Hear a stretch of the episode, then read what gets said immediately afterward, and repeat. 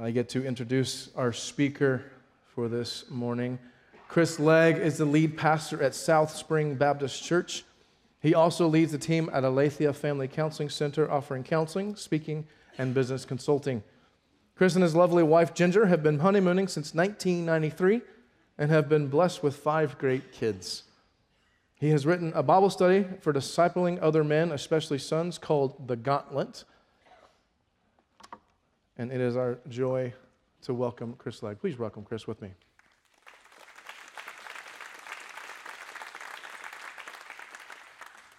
Thank you, sir. Um, hey, yeah, it's great to be here, and um, uh, I have gotten over the years to know Wayne well. He was here first service. He must have he heard it and he was like, "Man, that's plenty for one day. I'm I'm heading out of here." So, um, hey, how exciting to hear that a church is dealing with um, the question of power. That is a, um, that's very encouraging to me to know that, that, uh, that, that this is a question that the church is dealing with. Let me tell you first a little bit about um, um, my day and why um, I'm in a great mood this morning. So, one, first I had um, a leftover Krispy Kreme from yesterday. And so, um, I don't know about you, but that's, that's a big deal for two reasons. One, it meant I got to have Krispy Kreme this morning, and two, it meant I didn't eat it between yesterday and today, which um, that's borders on a miracle. Um, that means I had enough self control to make it through that. And I got to stay at a nice hotel room last night, thank you, that, um, uh, and got sleeping an hour later than my kids usually allow me to. Um, Eye of the Tiger came on the radio as I was riding here to the church. Um, and decided that's my now that's my new walk-in music um, when I'm preaching now. That's going to be my I think that would work super well. Um, child of the 80s, you can't beat Eye of the Tiger for getting ready to preach. I know it probably should be more spiritual or something, but come on. Like, um, um, I got to hang out with Wayne between the services, which, I mean, who gets to do that? And then uh, worship in the first service. Thank you, team, for leading us. Um, and then let me tell you a cool one is that as I was leaving the hotel this morning, stopped and, and got some coffee and said, um, uh, I was only one leaving at that time, and they were like, So, what are you up to? And I said, I'm about to go preach. And this gentleman whose name was Coffee, not kidding, that was actually his name, um, came over and said, Well, let me pray for you.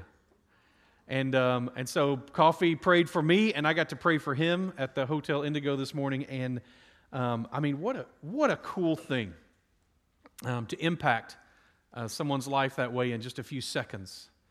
Um, I, think, I think very often, you know, people talk about in the psychological world, people talk about people using one tenth of their um, uh, of their brain, which is just silliness, by the way. There's no such research to indicate that. But, um, but man, the church using one tenth of our power, I think, is really probably is a fair critique for us in many ways. Now, I don't want you to misunderstand me. I'm not one of those people who complains about the church, the American church. The truth is, um, the American church has, uh, and, and, the Western world church and the church as a whole has done more to impact the world than anything. There's not a close second. There's no, not even not even nearly close. The, the, the millions upon millions of dollars and millions upon millions of man hours. And the, you go to anywhere in the world, if you've done much travel, much mission work, you go to anywhere in the world and you find the, the people who are hurting the most in any given area, and there's a group of Christians trying to take care of them um, in the name of Jesus. So uh, this is, that's not meant to be negative in any way about the church, exactly the opposite. But I think even with that being said, sometimes we live out one tenth of the power that God has given us to live. And when I, I get to see a church um, that's, that's emphasizing the role of power for us in the Christian life. Man, that's, that is exciting to me. When, when Wayne told me that was going to be kind of the generalized theme, I immediately go to certain people um, in my mind. And so that's what we're going to get to talk about today. I will tell you, we're starting to see a shift. Um, I do think among the Christian church, which I hope is a shift towards a new awakening, but um, here, which is to engage with the power that God has given us as we see um, churches historically that have either been silent about or on the wrong side of questions like racism. Man, to see evangelical Christian churches stepping up and saying, um, man, what, what is the deal? What, what were our forefathers thinking that a brother in Christ would somehow um, denigrate or dismiss another brother or sister in Christ over race? I mean, how offensive to, to Jesus Christ that must be. And so to see American churches stepping up and leading in regard to actual reconciliation, um, man, that is some power to see. Um, I have story after story about it that, that, um, uh, that you, would, you would love to hear. I just, I just feel like there's such power there. Another one is um, in regards to, for example, adoption. Um, what, what an amazing thing. I know a few years ago that, that it was, the, the statistic was that in America, if out of every six evangelical churches, out of every six evangelical churches, if one family would adopt one child out of the foster system, we could close the foster system in the United States. Um, this is very, very doable. And in fact, it's one of the most amazing powers that our churches could be living out.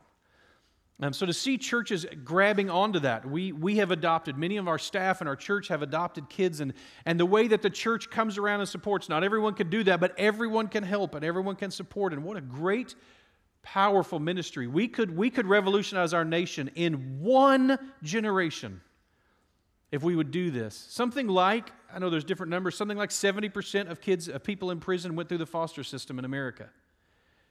So if we pull all those kids and we capture them and we love them and we make them ours in the name of Jesus Christ, we could could we potentially have half as many people in prison in a generation? And instead being raised in our families? And you talk about controlling a voter block. You want to control every election moving forward? Take every one of these kids out of the foster system into our homes?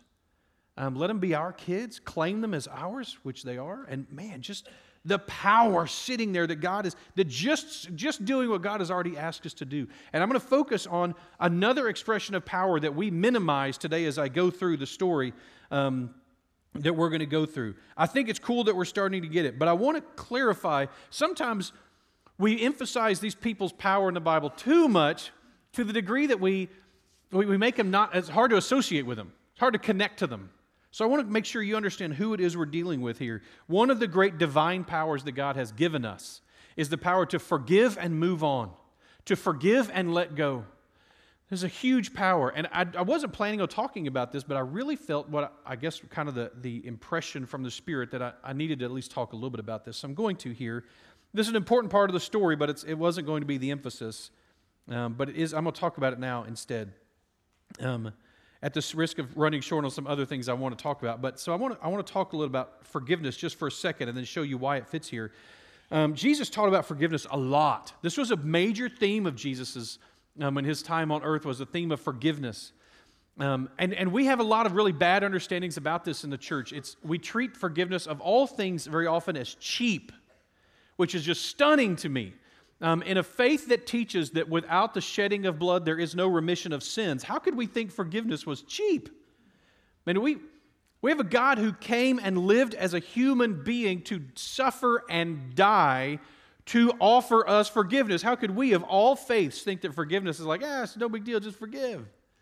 The truth is, there's no such thing as, as an unleveled balance in the end time. All debts are paid in the end. Um, this is part of our teaching that what it means to forgive is to, is to say, I can forgive that. I will just allow that payment never to be made to me. When Jesus teaches on forgiveness, he always connects it to debt, the debt owed us. You may grow up um, in a church that said the Lord's Prayer regularly, or it, I grew up at an Episcopal school, so we always did the Lord's Prayer, and we did trespasses, which I love because it's so beautiful. The alliteration, right? It sounds like a room full of snakes. Trespass against us. I loved that as a kid. I used to sit and wait for that moment when we get to that line. I loved it. And so, which was always a good deal for me because I grew up out in the woods and I trespassed a lot. And I didn't have any property. And so it's like, hey, yeah, this is a good deal. You trespass all you want on my nothing, and I'll trespass all over your stuff. So um, this, was, this was a good deal for me. Modern day translations put a different word there. The word there is debt, which is a better word for us in modern English. Forgive us our debts as we forgive our debtors. Jesus always links forgiveness to debt, and we are owed debts. Everybody. Every, we've all been hurt. We've all been stolen from. We've all been cheated. We've all been lied to. We've all been promised something and it doesn't get delivered. All of us have experienced that, some tragically, disastrously. But if you go to a Christian support group or, or a Bible study and you go, Yeah, I was abused as a child, or, or I was rejected, or I was bullied, or I was whatever, in about 45 seconds, someone's going to go, Now, you know, you need to forgive that person. Oh, well, sweet. Okay, then I'll just do that. No, no, the truth is, if, if I owe you $1,000 and you forgive it, that doesn't just poof, vanish. It means you paid it. It means you ate it. Without $1,000, I'll just learn to live without it. Why do we forgive? Why does God call us to forgive? Does it, is it because it makes us feel better or makes us healthier, or all these different things, which it can, but doesn't always? Jesus only ever offers one motivation for us to forgive. Why do we forgive? because he forgave us. He has purchased us lock, stock, and barrel. All the debts owed us are now owed him. They're his problem, not our problem. So we can forgive them. Listen, I expect and require no payment on this debt I'm owed. This debt that I'm owed, I can sit out and write out the entire thing, which is something I do therapeutically.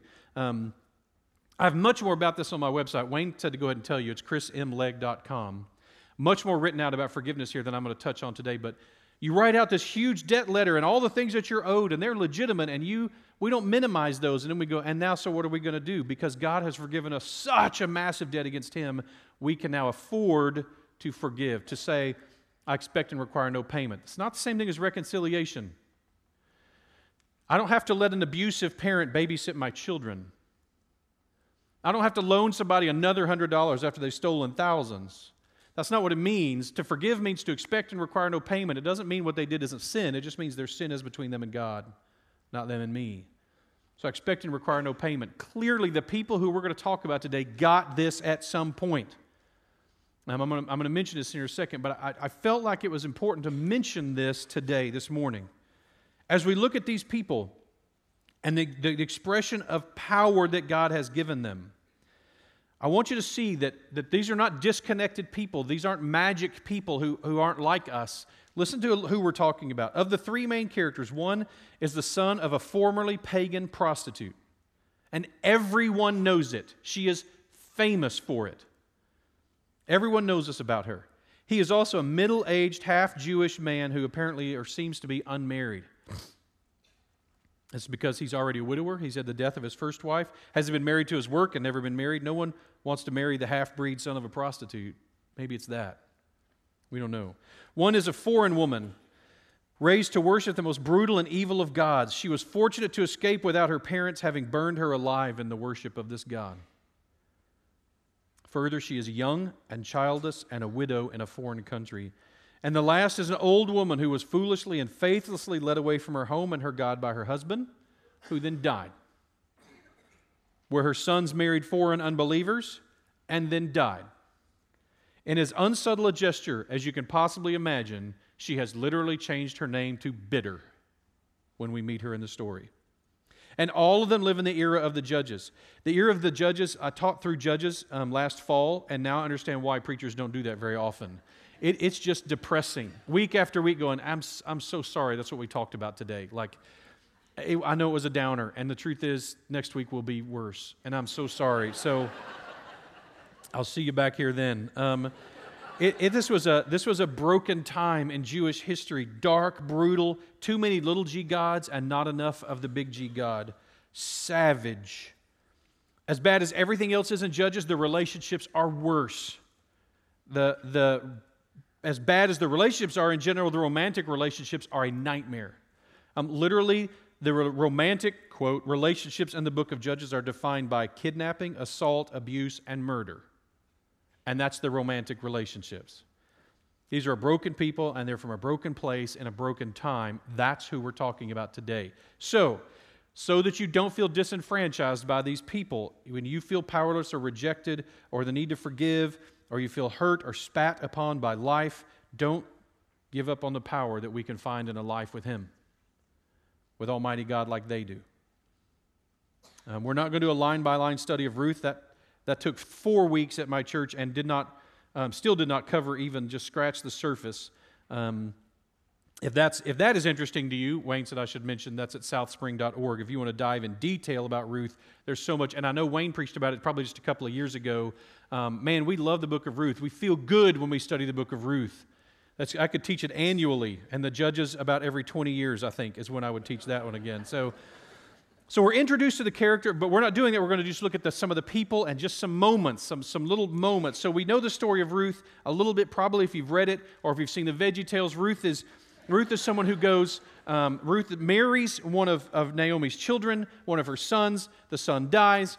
And, and Naomi, now bitter, is going back home to Bethlehem because um, there's food there, and there's a lot more to teach to that, but I'm going to skip that um, for the sake of time. And so she says, um, Listen, daughters, go back, go back to your families. And they argue with her, and she argues back, and one of the daughters leaves, daughters in law leaves.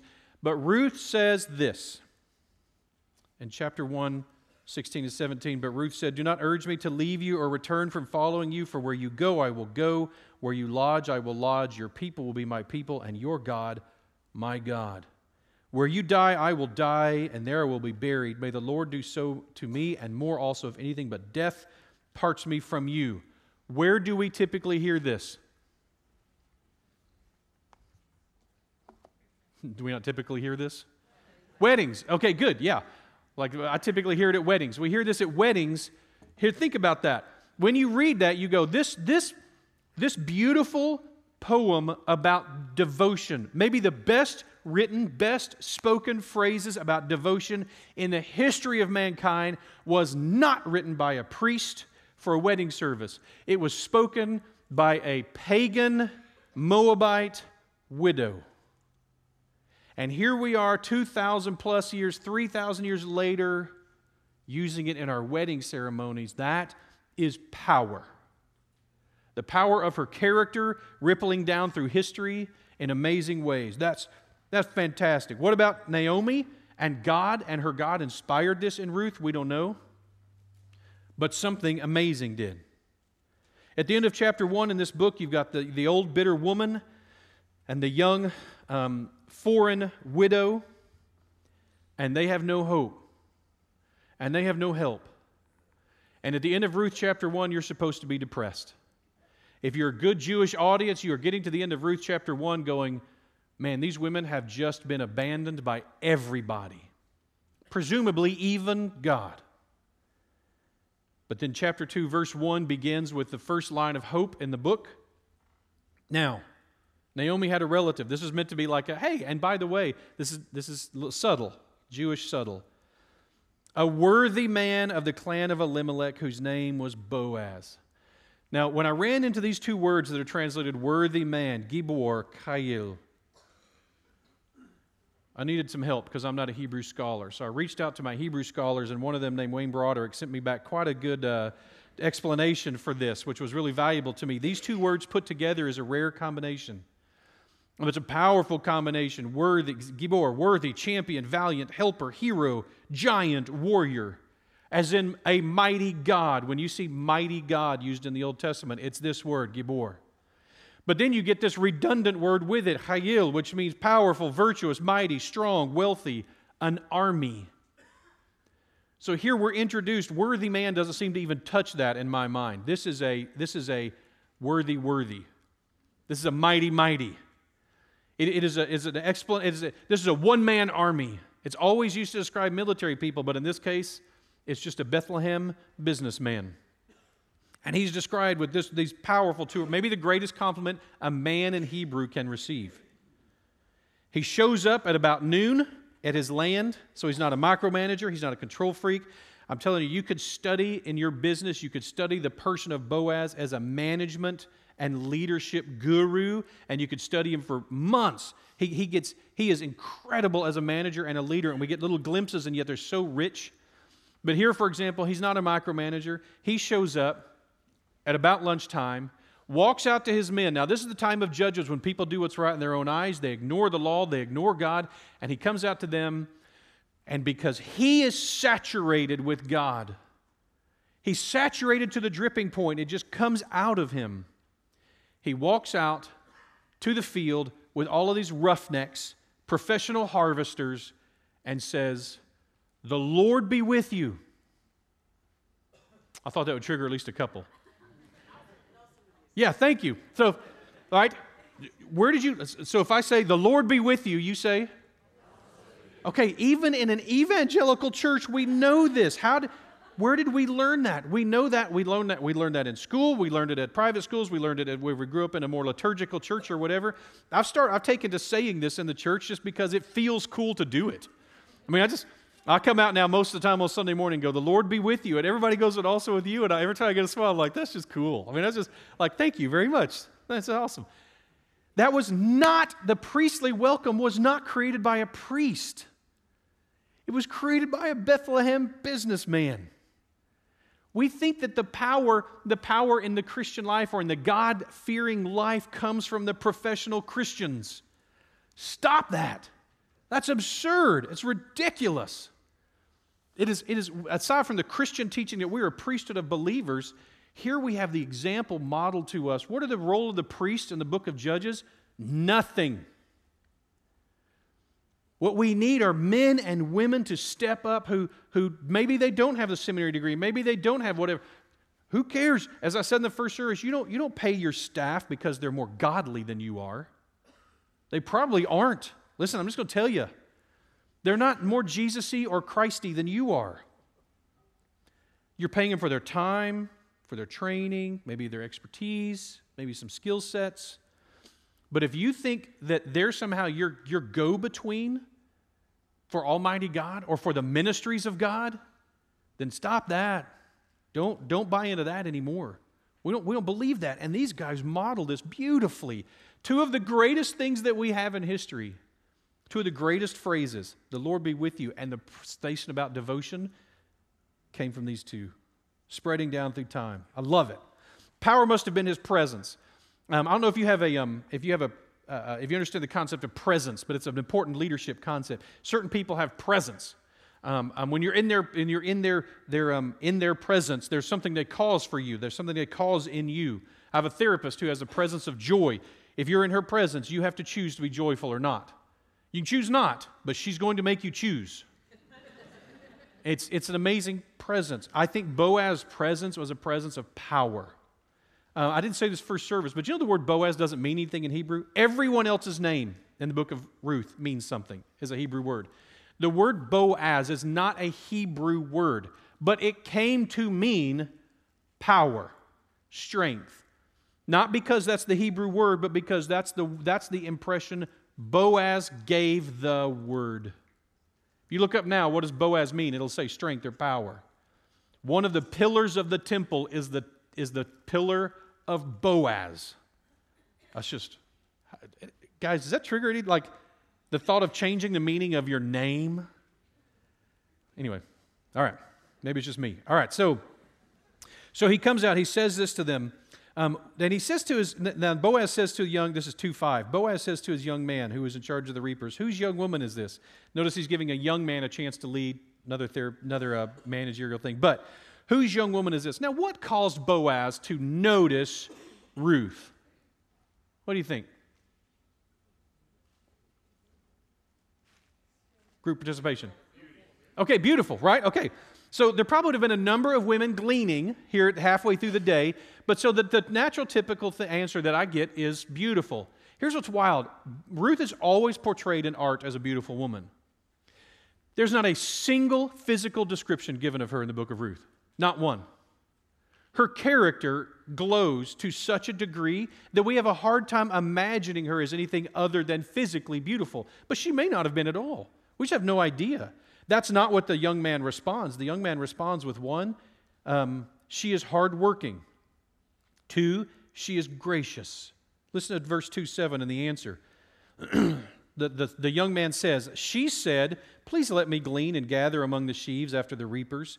So she came, and she has continued from early morning until now, except for one short rest. So, what stands out is one, she asks nicely if she can glean. Understand, this is her right by law. Even as a foreigner, foreigners are not protected by most Jewish law, but the gleaning law, they are absolutely protected by. By law, she has the right to glean. She does not have to ask, she just does it. But she doesn't. She does not grasp what she's entitled to. I, I want you to, as you see the level of graciousness and appreciation that this woman has, I want you to ask yourself is the modern day expression, what, we're, what allegedly is being taught to uh, in the view of femininity, is it more powerful than the one that Ruth portrays? It's certainly more aggressive, but is it more powerful? And I, I would submit to you that it's not. Um, and I think God shows that to us. It is, she does not demand what she's entitled to. As Margaret Thatcher said, if you're anyone who is a lady doesn't have to tell you she's a lady. Um, this, this person, she gets this, and she, this is about her character shining out. Um, so he says, she's been working from early morning till now, except for a short rest. Apparently, what made her stand out was she's right on the heels of the professional harvesters. I mean, she's right waiting for them to drop something, and she's pouncing on it, right? I mean, she's ready to go. That's why she stood out. She has developed a sense already not of getting attention, but admiration For the young women in the room, that is a, and the old women in the room, and everybody in between, this is a good line for men and women. Are we more focused on attention or admiration? This is an attention seeking world. Um, do y'all know that narcissism was nearly pulled from the Diagnostic Statistics Manual this time it was printed for psychologists? Narcissistic personality disorder was nearly pulled because if everyone has something, it's not a disorder anymore. I'm not kidding. It was nearly pulled completely. It probably will not make the next one. Um, that's a little scary when a personality disorder now defines a culture to such a degree that we don't call it a disorder anymore. No, that's just us. Anyway, so Boaz's response is to be, he offers her protection and, possess, and, and, and not possessiveness, shepherding. There's a big difference. Probably, probably in a group this size, there's plenty of men who are control freaks and demanding and emotional blackmailers and, and all that kind of stuff. That's not Boaz. Boaz is in a perfect position to put this woman in his debt, to control her, to, to have power over her. And, and his, instead, he takes responsibility, not jealousy. Jealousy is not love. He takes responsibility for her. So he goes to the hired hands and tells them, by the way, this is the book, this is the era of Judges. I told you what defines romantic relationships. He goes to them, and we know from verse 22 in this same chapter that assault is a real problem. So he goes to the men and is like, See her? Hands off. Now, again, what do you think that the, these roughnecks, these tough guys, these professional harvesters, what do you think their response was to Boaz saying, hands off? Yes, That's exactly what I think it was. When you have a presence of power, you don't, you don't, a guy like this, I mean, this guy's, I, I will tell you, when I talk through more in detail with this, I wasn't, I need to be careful not to run out of time here, but um, uh, I see Boaz as almost like the godfather of Bethlehem. I mean, he, he knows everything he comes in and says, like, who is that? And the minute he hears who it is, we find out in a second, he's already here he knows all about her. She's been here, what, a day? I think anytime you come to Boaz and go like, Boaz, why would you know that kind of stuff? I think he would say, it's my job to know, right? It's my job to know. This is, uh, this is my town. I know everything that happens in my town. Anyway, but so he comes to her and says, offers her these things. He keeps them in, tells them, hands off. What is her response to him saying, hey, stay around my people, stay under my protection, um, you know, stay by, stay by my servants. I've told the guys to keep their hands off of you. Does she, does she have that modern day response of like, I don't need your help, right? I can take care of this on my own? Listen to this response on her part. Is she entitled or critical? She is humble and appreciative, two traits mocked by modern day society. And yet, I can't even tell you how powerful they are. Um, listen to this response Ruth 2.10 Then she fell on her face and bowed to the ground and said to him, Why have I found favor in your eyes that you should take notice of me since I am a foreigner? That is extreme, humble appreciativeness. That's over the top. Did she come across as weak to you, though? Keep reading. So Boaz swoops in and takes advantage of this poor, helpless girl's condition. Not at all. That's what you would expect. But that's not at all what happens. Boaz says, All that you have done for your mother in law since the death of your husband has been fully told to me. See, he knows. And how you left your father and mother and your native land and came to a people you did not know, the Lord repay you for what you have done, and a full reward be given to you by the Lord, the God of Israel, under whose wings you have come to take refuge. You know why we feel good when we read the book of Ruth? Because we see a man and a woman respond to each other who are in a competition for blessing each other. His response is also humble and appreciative. Every single prayer in the book of Ruth is a blessing, and this is one of them. Men and women, is this what defines our marriages? Is this what defines our relationship? Is how can I go out of my way to make sure you have an awesome life? How do I sacrifice for myself? The, these, I mean, I can imagine the two people, the people around these two people, they are clueless about falling in love the whole book. I'm convinced of it. Only Naomi, the all knowing Jewish mother, is the only one who knows what's going on. And she always knows. They're, they're clueless. I think even Boaz has no idea that he's falling in love with her and that she's falling in love with him. But we see this, and it's she, she is over the top humble and appreciative. He is over the top humble and appreciative. He is protective. He is devoted to her. He prays for her. It's incredible. I, I just story is so filled with richness. So one of my favorites. This is one of my favorites. I'm going to do this quickly. Notice for us as men, I think it's healthy that we want to rescue somebody. I think that's a God given thing. Um, as young men, we typically have fantasies of rescuing the beautiful woman. Um, it's really common. That's why it's in all the comic books. That's why it's in all the hero stories that we're going to somehow swoop in and save the day. Um, that's, that is a God given trait, I think, that, that we have. That being said, there's also a tiny dark side of that, an adolescent side of that, which is we like the thought of this woman now being indebted to us. This isn't healthy. But there's some part in us that we're so intimidated by women that the only way we know how to engage with, with a woman, especially as an adolescent, is if we have a little advantage. We feel that we feel that need to create that gap. Well, she owes me. Think back to the superhero movies that you've seen. What is the response of the beautiful woman when, when Spider Man sweeps in and saves her? What do you know is the next scene? Is she's going to be kissing him in the next scene? She doesn't even know who he is. All she knows is he rescued me, and that deserves a physical representation of my appreciation. I, I, think that's broken, and yet that's really common. When I talked through this in detail, I threw up shots after shot on screen of movies that showed this happening. There were scenes all over the internet of, of women kissing firemen and policemen who had just rescued them. Maybe there's something natural and healthy somehow wired in that, but I think that side that goes, I want to really rescue somebody, and there's some part of me likes the thought of them being indebted to me. Not good. Boaz rescues her without that. He actually goes to the men and tells them, Stop gleaning, stop harvesting so well. Leave a little behind. When, you, when you're picking stuff, drop stuff. Leave it so she can pick it up. Notice the brilliance of he is taking care of her and she doesn't even know it. It's, it's an incredible thing. She walks away with 30 to 40 pounds of grain the first day. She seems to think this is normal. She comes home with this. Naomi goes, uh, Well, whose eye did you catch today? It's not normal to glean that much in a day. That's a couple of weeks worth of food for the two of them. This is, this is stunning. And Naomi knows better. Ruth doesn't seem to. Boaz doesn't seem to. We get to the threshing room floor, which I'm going to go through quickly. It is another incredible story of a woman who comes to a man and says, um, uh, Naomi sends her in there with total faith. By the way, dads with daughters, moms with daughters.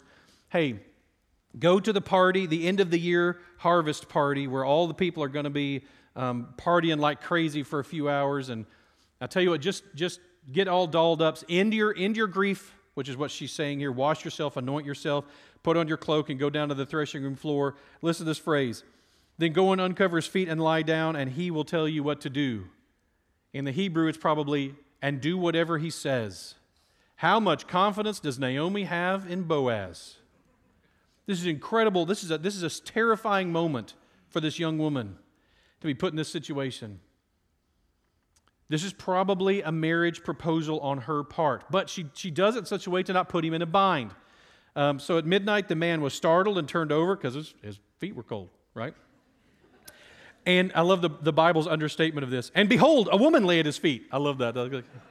What the? Anyway, so, and it's dark, and so he can't see, he can't see what's going on. He doesn't have an iPhone to like, you know, and so, who are you and why are you here? And she says, I'm Ruth, your servant. Spread your wings over your servant, for you are a redeemer. Now, this could be interpreted probably, if I understand this, this could be interpreted as I'm cold, can I have some covers? Or, can I be your wife? Will you redeem me? And probably this is not just a peer wife. I think, this is my opinion, is that this is a concubine. She is offering herself as a slave wife to Boaz. And Boaz now has he has he is totally he is totally justified in taking this woman right here as his wife. There's no wedding ceremonies, no licenses. She's come in freely. He could say, "Done, deal." But instead, here's his response. He says, May you be blessed by the Lord, my daughter. Another blessing. You have made this last kindness greater than the first. Essentially, what he says is, No. I will not take you as a concubine. What I want is for you to be my peer wife. He's going to marry her as though she is a full blooded Jewish woman. Under the protection of the Redeemer laws, it's, it's outrageous that he has the perfect opportunity to be totally in charge of their relationship, and he says no. He sneaks her off in the night because he either needed to marry her, to, to be with him on the floor there, and then to be sent home is not cool. That's going to imply something totally different. But he doesn't pick either. He doesn't pick those. What he says is, I'm sending you home. because I'm going to go make sure I can marry you the right way, which is what he does the next day. It is, it's an incredible story. And by the way, he sends her out with even more twice as much, which is hilarious. This idea of this little woman taking back 60 pounds of grain is pretty hilarious. Um, I think he did it in such a way because he uses the word empty, and for a Hebrew woman, empty doesn't mean empty stomach. It's what, what uh, Naomi uses earlier in the book. I went full and came back empty. She means her womb is empty. And I, I think Boaz positioned 60 pounds of grain like this on her so that she carried it back like this. She went back to Naomi not empty. He's clearly communicating his goals for their relationship is to provide Naomi with a child. And so he, she comes back home like that. Naomi says, Listen to this line. Ladies are going to love this line. this is, I'm telling you, as a therapist, one of the worst things I hear that I know a marriage is in trouble is when I have a wife say, Man, if I didn't take care of things, it wouldn't happen. Man, I'm on my own out here. Listen to this line. She replied, Wait, my daughter, and you will learn how the matter turns out, for the man will not rest until he settles the matter today. That is a man. And love it. Devoted and gracious and diligent, hardworking, sweet, not entitled, kind, a blessing, noble, authentic, sincere, respected, wise, and worthy are all ways that we can see Ruth in this story. When I taught to a DBU's chapel recently, um, I taught through some of this stuff because they're, they're slightly more interested in the whole romantic side of this story. Um, that I, bring, I brought it to them and said, you want, you want a woman like this, guys? Let me tell you the kind of man you've got to be trustworthy, reliable, competent, strong, worthy, above reproach, considerate, intentional, esteemed, patient, appreciative, generous, protective, mature, and worthy. Mighty. The story is clearly one of the reasons that it's there is to tell men what type of woman they should be looking for, to tell women what type of man they should be looking for, which means this it's telling men what kind of man we should be, and women what kind of women we should be. By the way, Boaz handles it. They are married, they have a son, that son has a son, and that son becomes King David. And this city becomes known as his city, the city of David. And there are lots more sons and a lot more daughters, and finally, a son and a daughter are brought back to this city by Roman order to be counted in a census. And in these very same fields where Ruth and Boaz met each other and fell in love, a group of shepherds are watching overnight. And they get called back to the city to see the birth of Jesus Christ, the Savior of the world.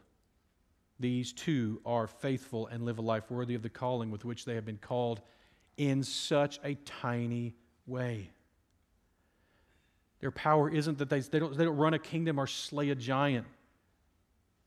I will tell you, I believe as a therapist and as a pastor, that God creating great things in marriages is what will revolutionize, and families, what will revolutionize our country finally. I think we lose youth when they go off to college not because of all the stuff that people say, but because their Christian parents' marriage stunk. And they want no part of that. They saw the worst from their parents do you know that in all the years of premarital counseling I've done, many, 20 something years now, I ask the question, what's a marriage that you would like to model your marriage after? Every time I do it, I ask that question, what's a marriage you'd like to model your marriage after? Dozens of couples I've done this with, twice has anyone ever said, my parents. This is awful.